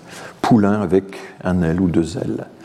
En 1673, et à cette époque-là, il n'a que 25 ans, quelque chose comme ça, il écrit un essai qui s'appelle De l'égalité des deux sexes, discours physique et moral où l'on voit l'importance de se défaire des préjugés. L'année suivante, vu euh, le très faible écho de son essai, il écrit de l'éducation des dames pour la conduite de l'esprit dans les sciences et dans les mœurs. Et pour la conduite d'eux, c'est un titre très cartésien. Hein. Je rappelle que le discours de la méthode, c'est le discours de la méthode pour conduire son esprit, etc. Bon. Donc c'est une méthode au sens de conduire, enfin un algorithme. Et là, c'est un, il est, c'est un homme, il a conscience qu'il est un homme, qu'il est peut-être mal placé, mais il se fait le relais de tout un savoir et il explique aux femmes, voilà comment vous pourriez vous éduquer, voilà comment vous pourriez développer votre éducation. Et puis il écrit un, essai ironique où il fait semblant de prendre l'avis contraire de celui qu'il avait adopté. Il crée en quelque sorte son contradicteur pour y répondre. C'est euh, parfois certaines personnes sont, certains lecteurs sont tombés dans le piège de l'excellence des hommes contre l'égalité des sexes, mais là c'était toujours dans l'idée de euh, susciter une discussion, et comme il n'a pas été vraiment discuté, il a lui-même suscité sa contradiction. C'est un cas, ça vous donne un peu aussi l'idée du, personnage. Euh, il se trouve que ces trois œuvres ont été euh, éditées, présentées et annotées remarquablement, vraiment remarquablement, par une philosophe, Marie-Frédérique Pellegrin, euh, à la librairie Vrin, c'est tout près d'ici, dans les collections des textes cartésiens en 2011. Et moi, j'avais découvert le, texte en 1984 parce que c'était l'époque où Michel Serres euh, avait dirigé euh, l'édition du corpus des œuvres de philosophie de langue française euh, chez Fayard.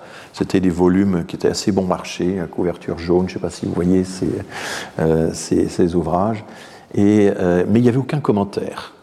C'était très frustrant de demander, mais c'était un, un aérolite. on se demandait, mais qui c'était ce bonhomme qui plaidait pour l'égalité radicale des deux sexes, d'où venait-il, etc. Et euh, en fait, on sait assez peu de choses sur euh, la vie de Poulain de la Barre. Il n'y a pas beaucoup de documents. C'est une trajectoire tout à fait déviante. Il naît en 1647, il meurt en 1723, et il fait des études théologiques, semble-t-il, brillantes. C'était le thomisme qui régnait à la Sorbonne. Et ceci apparaît notamment dans le troisième de ses ouvrages où il y a des éléments autobiographiques. Donc il faut un peu lui faire confiance pour euh, là-dessus. Il a une révélation, il découvre Descartes, semble-t-il, dans des conférences privées qui existaient à Paris à l'époque, parce que Descartes était totalement interdit à l'université. Euh, le discours de la méthode euh, euh, avait, été, paru dix ans avant la naissance de Poulain de la Barre. Il lit le discours de la méthode, il lit aussi la correspondance avec Élisabeth de Bohême et Christine de Suède, puisque Descartes a correspondu avec deux euh, souveraine. Enfin, euh, et ça dit quand même l'intérêt que Descartes avait pour la capacité euh, des femmes à philosopher. Ce sont des, correspondances extraordinaires. Les deux correspondances ont été éditées, existent en folio. Hein, vous avez en folio la, correspondance de Descartes avec Elisabeth de Bohème et Christine de Suède. Bon, Christine de Suède va la tirer chez lui. Elle le convoquait à, 5 heures du matin, il faisait froid, c'était la Suède en plein hiver, il en est mort. Hein. Descartes est mort d'avoir euh, euh, suivi l'invitation de Christine de Suède. Bon. Et puis, tardivement, euh, pressé par ses deux interlocutrices, Descartes va publier le, traité des passions de l'âme, les passions de l'âme, que manifestement Poulain de la Barre a lu également. Et Poulain de la Barre se revendique comme cartésien, non pas dans le premier ouvrage, mais dans le deuxième ou troisième, il y a des revendications tout à fait explicites de sa filiation avec Descartes. Et donc on a l'exemple étonnant d'un cartésien féministe. On va le voir, c'est le seul, le seul cartésien qui se soit, euh, qui ait choisi cette voie-là. Il est nommé curé d'une petite paroisse. Il était lorrain d'origine, il nommé une, ça marche pas très bien. À l'âge de 26 ans, donc, il publie De l'égalité des deux sexes. C'est anonyme, de même que le deuxième livre sera également anonyme. Il n'y a aucun écho. Il écrit les deux autres traités, je vous l'ai déjà dit. Et puis, il se convertit au protestantisme et il se réfugie à Genève quelques années après la révocation de l'édit Dante. Donc, vous voyez, c'est un personnage quand même atypique dans sa, dans sa trajectoire. Il finira par devenir professeur à Genève et à trouver une, une position stable. Il est traduit en anglais, le traité sur l'égalité des, deux sexes est, traduit en anglais très vite. Je n'ai pas d'idée de la façon dont ça a été reçu en Angleterre à cette époque, mais enfin, il est oublié pendant deux siècles. Et je ne sais pas si vous en souvenez, mais il se trouve que Simone de Beauvoir euh, cite Poulain de la Barre en épigraphe du deuxième sexe, mais ensuite, à l'intérieur du livre, elle n'y revient pas. Il semble qu'elle l'ait découvert tardivement, euh, à la bibliothèque, euh, je ne sais pas. Mais la phrase est fameuse Tout ce qui a été écrit par les hommes sur les femmes doit être suspect, car ils sont à la fois juges et partis. Et cette citation va éveiller la curiosité des chercheurs euh, à l'étranger, très très peu en France. Enfin, on va, avoir des chercheurs français qui vont découvrir Poulain de la Barre à l'étranger. Et euh, il, euh, il, y a Madeleine Alcover, Poulain de la Barre, une aventure philosophique en 1981. Marcel Mestre-Welch va éditer et commenter les trois essais dès 2002. Il y a un chercheur néerlandais euh, Zip Sturma, qui est un chercheur important sur euh, les lumières et les premières lumières. Il a été cité d'ailleurs par Antoine Lilti dans cette même pièce euh, hier soir, puisque c'était la leçon inaugurale d'Antoine Lilti qui a une chaire sur les lumières. François Poulain de la Barre, And the Invention of Modern Equality, publié chez Harvard. Et enfin, donc, le livre que j'ai déjà, l'édition commentaire des trois essais de 2000, en 2011 par Marie-Frédéric Pellegrin. Bon, voici euh, la version anglaise des trois essais. Voici le livre de Zip Sturman. Vous voyez que c'est quand même de grands éditeurs universitaires. Hein. Poulain de la Barre est un auteur qu'on prend au sérieux euh, aux États-Unis, qui de cette manière est plus connu du monde académique américain que, que chez nous. Et puis voilà, à gauche, donc, euh, de, les trois euh, essais de Poulain de la Barre réunis donc, chez Vrin. Et puis il y a un colloque qui a été fait également en 2017 qui recueille un certain nombre d'études sur Poulain de la Barre. On peut lire également de l'égalité des deux sexes sur Gallica, sur le site Gallica. Donc il y a 350 ans exactement. Poulain de la Barre publie De l'égalité des deux sexes, discours physique et moral on en voit l'importance de se défaire des préjugés. Euh, en introduction, la plus heureuse pensée qui puisse venir à ceux qui travaillent à acquérir une science solide, après avoir été instruits selon la méthode vulgaire, c'est de douter si on les a bien enseignés et de vouloir découvrir la vérité par eux-mêmes. Dans le progrès de leur recherche, il leur arrive nécessairement de remarquer que nous sommes remplis de préjugés, petite note, un astérisque, c'est-à-dire de jugements portés sur les choses sans les avoir examinées. Et qu'il faut y renoncer absolument pour avoir des connaissances claires et distinctes. Vous voyez, le vocabulaire cartésien est, là tout à fait en place. Et le chapeau de la première partie, euh, parce qu'il y a deux parties, euh, il y a les préjugés du populaire et les préjugés du savant. Et il traite de façon absolument symétrique les préjugés populaires et les préjugés savants. Il a l'expérience de la Sorbonne où on enseignait la scolastique et on interdisait des cartes.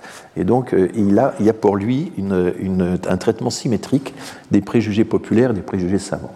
Donc là, c'est la première partie où l'on montre que l'opinion vulgaire est un préjugé et qu'en comparant sans intérêt, c'est-à-dire sans y prendre intérêt de façon désintéressée, c'est ça que ça veut dire, et qu'en comparant sans intérêt ce que l'on peut remarquer dans la conduite des hommes et des femmes, on est obligé de reconnaître entre les deux sexes une égalité entière. Il faut donc euh, dégager le principe d'égalité et pour cela, il faut douter des vérités acquises, même et surtout si elles sont universellement acceptées. Parce qu'évidemment, la principale objection que l'on peut faire à, Enfin, vous mettez en doute euh, la domination euh, des hommes sur les femmes, enfin elle est universellement acceptée, vous voyez, dans les contrées les plus lointaines, c'est toujours le cas, etc. Et ça a toujours été le cas de tout temps. Et donc, euh, Poulain de la Barre s'efforce de répondre à cette objection, et c'est justement lorsque quelque chose est universellement accepté qu'il faut redoubler de méfiance. Euh, et la règle première, c'est d'aborder la question des femmes dans un état, et là je cite l'expression, dans un état d'indifférence et de désintéressement. Ça, anticipe un peu sur le fameux voile d'ignorance de Rawls, euh, qui explique que euh, pour enfin, se, faire une idée des, normes de justice, il faut au fond faire abstraction de ses propres intérêts. Et c'est comme ça qu'on pourra, voilà, alors c'est n'est pas évident parce que faire abstraction de ses propres intérêts, ça suppose qu'on est déjà qu'on a déjà acquis un principe de justice. Enfin, c'est le, fameux redoublement euh, qui a souvent été critiqué, notamment par euh, Ricoeur, par exemple. Quel est le préjugé fondamental? Un préjugé, ça porte toujours sur un problème de domination chez, chez Paulin de la Barre. Le préjugé consiste à croire que la domination est naturelle alors qu'elle est le produit de la société, et il utilise les termes l'éducation, la coutume, ce sont aussi des vérités d'établissement, hein. c'est la même expression que ce que va utiliser Pascal, les grandeurs d'établissement, hein. les grandeurs construites, socialement construites. Et le préjugé, par ailleurs, il y a des notations psychologiques assez étonnantes, le préjugé euh, de la domination masculine est renforcé par une terreur panique des femmes, c'est l'expression qu'il utilise. Donc, une vérité sur laquelle il revient souvent, et là il s'inspire des écrits physiologiques euh, de Descartes, et les commentaires de Marie-Frédéric Pellegrin sont extrêmement intéressants de ce point de vue. les hommes et les femmes diffèrent par les organes de la reproduction, par quelques, quelques détails physiologiques importants, mais enfin c'est tout. Et ça n'a pas d'incidence sur les esprits, en tout cas très peu d'incidence sur les esprits. Et il y a une phrase fameuse, qui est une des phrases les plus connues quand on parle de Poulain de la Barre l'esprit n'a point de sexe. L'éducation est quelque chose, est un bien commun, un trésor. Quand on diffuse l'éducation, c'est comme euh, les bougies, c'est comme la lumière, euh, il n'y a pas de perte, ce n'est pas un gâteau euh, de taille fixe, on peut multiplier les lumières de façon aussi générale que possible. L'éducation, c'est un bien commun et il utilise l'expression un droit imprescriptible. Imprescriptible dans un sens très précis, c'est-à-dire que ça n'est pas parce qu'on a été privé d'éducation pendant 50 ans qu'on doit continuer à être privé d'éducation. Ce n'est pas une raison. On peut encore à 50 ans essayer de se rattraper en euh, ayant. Voilà, c'est en, ce sens-là, euh, biographique en quelque sorte, que le droit à l'éducation est imprescriptible. Bon, je vous lis quelques passages, je suis désolé, c'est extrait des, copies de Google, mais enfin je vais pouvoir vous lire ça. Si en formant les États, les États ce sont les professions, hein, ce sont les métiers, si en formant les États et en établissant les différents emplois qui les composent, on y avait aussi appelé les femmes, nous serions accoutumés à les y voir comme elles le sont à notre égard. Et nous ne trouverions pas plus étrange de les voir sur les fleurs de lys, c'est-à-dire euh, dans les métiers juridiques notamment, les métiers d'autorité, que dans les boutiques. Si l'on pousse un peu les gens, on trouvera que leurs plus fortes raisons se réduisent à dire que les choses ont toujours été comme elles sont à l'égard des femmes, ce qui est une marque qu'elles doivent être de la sorte. Euh, on se le persuade encore davantage en considérant de quelle façon les femmes mêmes supportent leurs conditions. Elles la regardent comme leur étant naturelle, soit qu'elles ne pensent point à ce qu'elles sont, soit que naissant et croissant dans la dépendance, elles se considèrent de la même manière que font les hommes. Donc tout ça, c'est affaire d'accoutumance, d'éducation, etc. Il y a ces passages, comme celui que je viens de vous citer, sur l'aliénation, comme on dira plus tard, des femmes qui, partagent, finissent par partager le point de vue sur elle-même le point de vue que, les hommes ont. Les préjugés sur les femmes euh, viennent aussi des savants, viennent des, des, théologiens. Il faut considérer que ceux qui ont fait ou compilé les lois, étant des hommes, ont favorisé leur sexe, comme les femmes auraient peut-être fait si elles avaient été à leur place. Et les lois ayant, été faites depuis l'établissement des sociétés, en la manière qu'elles sont à présent à l'égard des femmes, les jurisconsultes, qui avaient aussi leurs préjugés, ont attribué à la nature une distinction qui ne vient que de la coutume. Ça, c'est ce genre de phrase où euh, Poulain de la Barre est authentiquement sociologue. Hein. L'erreur fondamentale, le préjugé fondamental, c'est d'attribuer à la nature ce qui en réalité relève de la coutume. Et la Bible, qui est sans cesse invoquée par tous les auteurs euh, qui euh, veulent réduire la position des femmes, euh, notamment tous les dictons, tous les proverbes qui ont été rassemblés dans les proverbes ou dans l'Ecclésiaste, hein, le livre de, de Coëlette. vous avez peut-être, pour certains d'entre vous, suivi les cours de, de Thomas Remer puisque la Bible, euh, c'est la tentative euh, des intellectuels juifs pour montrer que face à la Grèce, ils étaient capables d'avoir des romans, d'avoir des récits de création, d'avoir euh, des poèmes, d'avoir des recueils de proverbes, etc. Et donc, les proverbes, l'Ecclésiaste, ça fait partie de cette volonté de manifester qu'on a aussi une sagesse gnomique, comme on dit.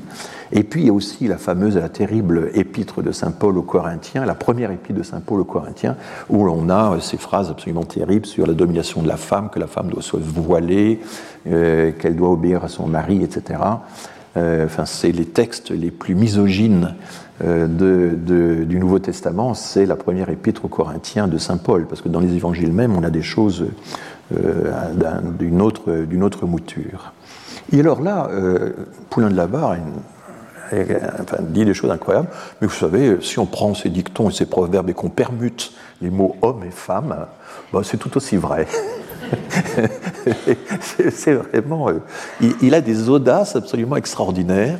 Il y en a une autre qui a été relevée, que commente Marie-Frédérique Pellegrin c'est euh, euh, efféminé est un terme péjoratif, mais finalement, si on regarde bien les choses, efféminé devrait être un terme méjoratif. Un terme. C'est bien que les deux sexes se rapprochent l'un de l'autre et empruntent l'un à l'autre ce qu'ils ont de meilleur. Alors là, on arrive au cœur de l'ouvrage, euh, parce qu'il y a des petits, euh, des, petites têtes de chapitre, des chapeaux, que les femmes ne sont pas moins capables que les hommes des emplois de la société. Elles sont capables d'enseigner, il explique ça longuement, elles sont capables des dignités ecclésiastiques. Il va falloir expliquer ça au pape François. Elles peuvent avoir l'autorité, il n'y a aucun problème. L'autorité, ce n'est pas une question de puissance, de force physique, etc. C'est une question d'intelligence, d'organisation, de conviction, de rhétorique. Enfin, il explique tout ça en détail. Elles peuvent être reines. On en a d'ailleurs des exemples. Euh, mais euh, ça pourrait être systématique, évidemment, il s'oppose à la loi salique. Elles peuvent être générales d'armée, générales A2LES d'armée. Pourquoi? Parce que ce n'est pas un problème de physique, c'est un problème d'organisation. Savoir où placer les forces, euh, c'est un problème de stratégie. On ne voit pas pourquoi les femmes seraient incapables d'avoir des raisonnements stratégiques au même titre que les hommes. Elles sont capables des charges de judicature, elles peuvent être juges. Vous voyez, c'est tout à fait extraordinaire. Et là, 1673, il y a 350 ans. Et finalement, conclusion, les femmes sont propres à tout. Euh, donc euh, la démarche sociologique avant la lettre, bon, bah, j'y reviens. Oui, excusez-moi, je n'ai pas terminé cette diapo. La différence qui se remarque entre les hommes et les femmes pour ceux qui regardent les mœurs vient de l'éducation qu'on leur donne.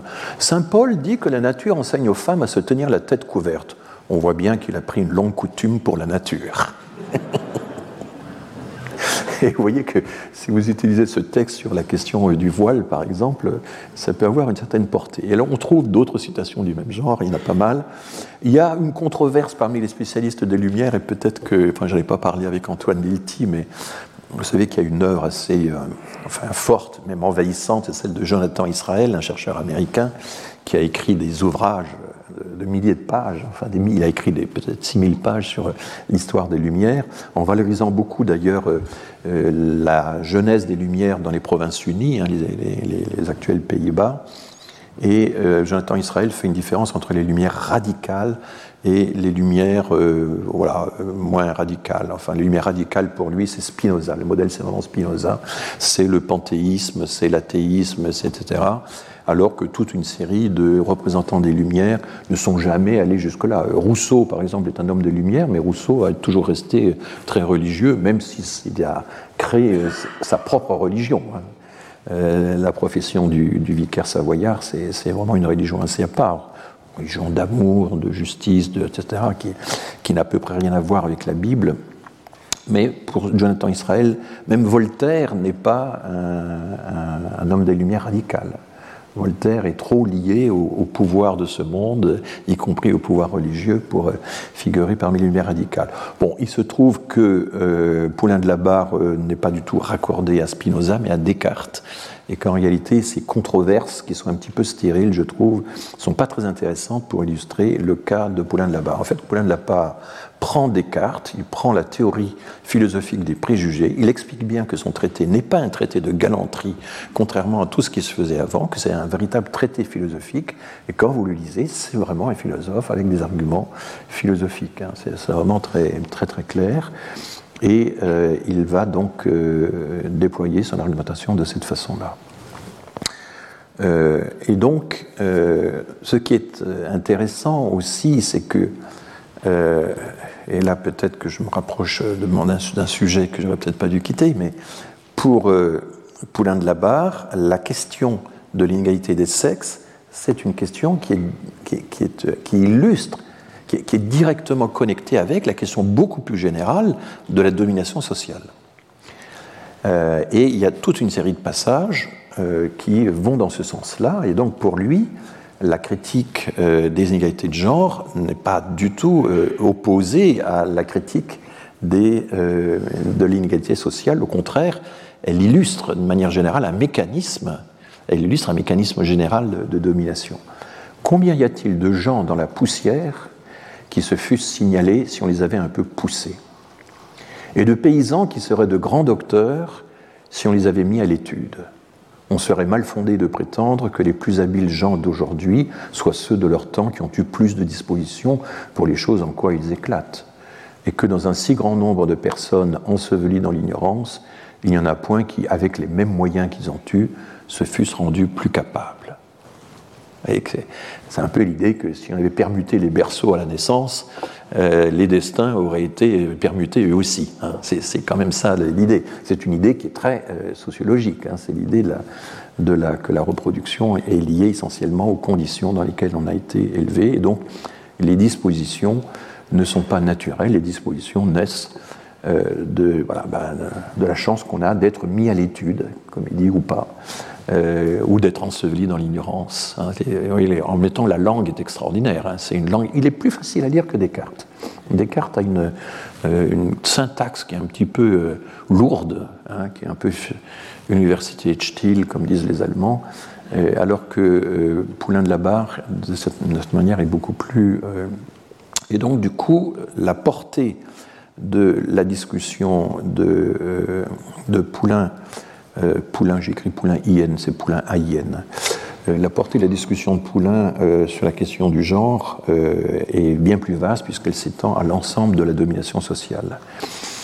Alors, il explique, et là il faut entrer un petit peu dans le détail, certes il y a des différences entre hommes et femmes, mais il fait toute une genèse, un peu comme Rousseau va le faire dans l'essai sur l'origine de l'inégalité parmi les hommes il fait en quelques pages une genèse de la domination masculine. Il dit, ben, au départ, tout ceci était assez indifférencié, il y avait des petites unités familiales, euh, mais il y avait des différences naturelles. Euh, les femmes, euh, évidemment, sont prises par des épisodes de grossesse, d'enfantement, et les hommes en profitent pour instituer une division du travail et faire en sorte que les femmes aient le soin du dedans, c'est l'expression qu'il utilise, et que les hommes se chargent du dehors. Et ils vont ainsi creuser l'écart. Au début, quand il y a des petites unités familiales, c'est pas très grave, mais quand euh, peu à peu les sociétés s'agrandissent, les, les, groupements humains euh, s'étendent, alors euh, l'écart se creuse, euh, voilà, et d'une certaine manière, c'est là la prise de pouvoir des hommes euh, s'étend et euh, les femmes sont assujetties par la loi du plus fort et les hommes usurpent euh, le pouvoir. et en même temps, c'est assez compliqué et subtil, les femmes ont des qualités particulières qui se forgent justement dans ces épreuves, y compris les femmes du peuple. elles ne sont pas contaminées par les préjugés scolastiques. Elles ont une capacité de jugement, elles ont un bon sens, et c'est évidemment hein, la fameuse formule de Descartes, hein, le bon sens est de, toutes les choses du monde la mieux partagée. On ne sait pas trop si la phrase de Descartes était ironique ou pas, enfin bon, c'est pas toujours facile d'interpréter cette phrase de Descartes, mais lui l'interprète comme étant le bon sens au sens de la capacité de juger. Et en même temps, euh, d'avoir euh, souffert, d'avoir été dominées comme ça, elles sont plus humaines que les hommes, plus attentives euh, au, à ce que vivent les femmes euh, dans, ce système. Et il y a, euh, là je suis les analyses de Marie-Frédéric Pellegrin, mais, j'utilise une formule qui n'est pas la sienne, il y a d'un côté une supériorité féminine et de l'autre côté une domination masculine. et, tout le problème, c'est le décalage entre les deux. voilà, comment fait-on pour articuler cette, cette, double affaire? Et supériorité féminine, domination masculine, je ne l'ai pas inventé, c'était une expression utilisée par Baudelot et Stablet dans Allez les filles. Je ne sais pas si vous vous souvenez de ce livre qui a eu du succès en son temps, dans les années 90, me semble-t-il. Euh, on voyait que les filles réussissaient davantage à l'école, mais que dans les métiers, les filles euh, avaient beaucoup moins de succès que, les garçons, enfin, en termes de hiérarchie des emplois. Et donc, euh, le problème, vous voyez, est ancien. Hein. voilà. Donc, ce qui est très intéressant, c'est de comparer euh, la logique de euh, Poulain de la Barre à celle beaucoup plus tardive, évidemment, mais d'un autre ouvrage très célèbre de l'assujettissement des femmes, euh, qui a été publié par John Stuart Mill avec l'aide de son épouse Harriet Taylor. Harriet Taylor, son épouse, avait elle-même publié quelques années avant un essai sur euh, l'affranchissement l'émancipation, enfranchisement, c'est l'émancipation des femmes. Et là, l'argumentation de Mill est complètement différente de Poulain. Au fond, les hommes et les femmes sont séparés par des espèces de, barrières douanières. Euh, les, femmes sont. Il n'y a pas de libre circulation. il y a des barrières à l'entrée qui sont opposées aux femmes. Et dans un principe libéral, si on levait ces barrières, que se passerait-il? Ben, Il faut faire le test, euh, explique Stuart. Vous voyez qu'on est dans une logique euh, libérale, économique complètement différente. Ce n'est pas le préjugé, ce n'est pas la dénonciation du préjugé. Il faut se défaire des préjugés et à ce moment-là, on comprendra que les hommes et les femmes sont à égalité. Non, euh, il y a une, sorte de vérité expérimentale. Il y a des barrières artificielles entre les deux sexes. On, euh, les a écartés des métiers. Eh bien, euh, ouvrons-leur l'accès aux métiers et voyons ce que donne la libre concurrence entre les sexes. C'est ça l'idée fondamentale de Stuart Mill. et donc un éloge de la libre diffusion du savoir, de la libre circulation des, idées, l'idée d'une émulation libre et loyale entre les sexes. Bon, c'est pas si évident, hein, parce qu'on a l'exemple, par exemple, de, l'exemple de la fusion euh, des concours masculins et féminins pour euh, l'accès à l'école normale supérieure, où dans les premières années, euh, ça a été désastreux. Hein. Les hommes ont, ont trusté les places dans les concours scientifiques et les femmes dans les concours littéraires, et il y a eu une spécialisation. Il a fallu du temps pour rééquilibrer les, accès aux différents concours, parce qu'évidemment, il y avait toute une spécialisation, une division du travail hein, qui était déjà instituée et qui ne se supprime pas comme ça simplement par la fusion des concours. Ou la, voilà. Et d'ailleurs, Poulain de la Barre était très attentif à ça, parce que lorsqu'il préconise l'éducation, d'éduquer les femmes, il préconise une éducation non mixte. il trouve que c'est beaucoup trop dangereux pour leur avenir de les soumettre à une éducation mixte. Il vaut mieux euh, les élever de façon, éduquer de façon séparée. Comme ça, on garantira euh, d'autant leur chance. Vous voyez, il y, a, tous ces problèmes assez intéressants à, observer. Bon. Euh, donc, quand vous regardez ces deux raisonnements, hein, le raisonnement de, Poulain de la Barre, écartons les préjugés, et l'idée de Stuart Mill qu'il faut finalement supprimer les rigidités et les barrières contre-productives hein, euh, pour libérer en quelque sorte les compétences. Il y a bien sûr euh, l'idée qu'il faut euh, lutter contre l'intrusion d'un élément irrationnel. Le préjugé, c'est un élément irrationnel. Les barrières à l'entrée, c'est également quelque chose d'irrationnel. Ça va à l'encontre du fonctionnement normal du marché.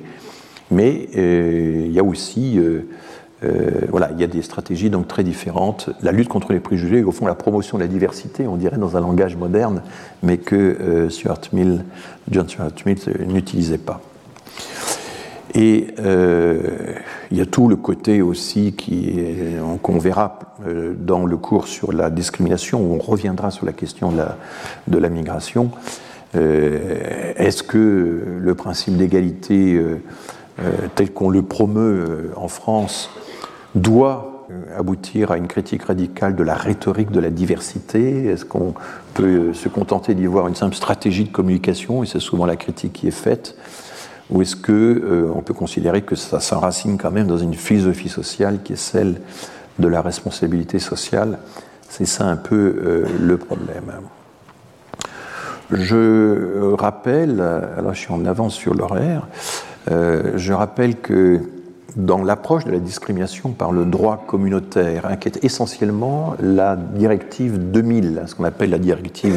Enfin, il, y a, deux directives. Hein. Il y a la directive sur l'égalité euh, dans l'emploi, qui est une, directive qui concerne euh, l'égalité entre hommes et femmes, et puis il y a une directive sur les discriminations ethno-raciales. Euh, eh bien, cette approche de la discrimination dans le droit communautaire, le droit européen, est assez euh, différente. J'exagère peut-être en disant qu'elle n'a pas de rapport avec celle du droit français, parce que le droit français va finalement s'aligner sur la conception communautaire de la discrimination. Mais il y a quand même l'idée que la discrimination, c'est un élément irrationnel, c'est ça la, vision européenne, qui entrave le libre fonctionnement du marché et le développement des potentialités de chacun, groupe ou individu. Alors qu'évidemment, euh, il y a. Et donc ce principe de justification, si on reprend le vocabulaire de Boltanski et Thévenot, il ne relève pas de la cité civique, c'est pas la proclamation d'un droit à, c'est euh, l'idée qu'il est inefficace d'un point de vue économique de se priver des services d'une moitié de la population, ce qui est un autre, un, autre euh, argumentaire euh, qui donc est brandi par, par l'Europe. Bon, écoutez, j'ai fini, j'ai fini avant l'heure, j'ai pensé avoir y passé plus de temps, mais euh, euh, je pense que je vais vous libérer de maintenant euh, sans essayer d'improviser un supplément qui sera peut-être inutile. Merci. Retrouvez tous les contenus du Collège de France sur www.colège-2-france.fr.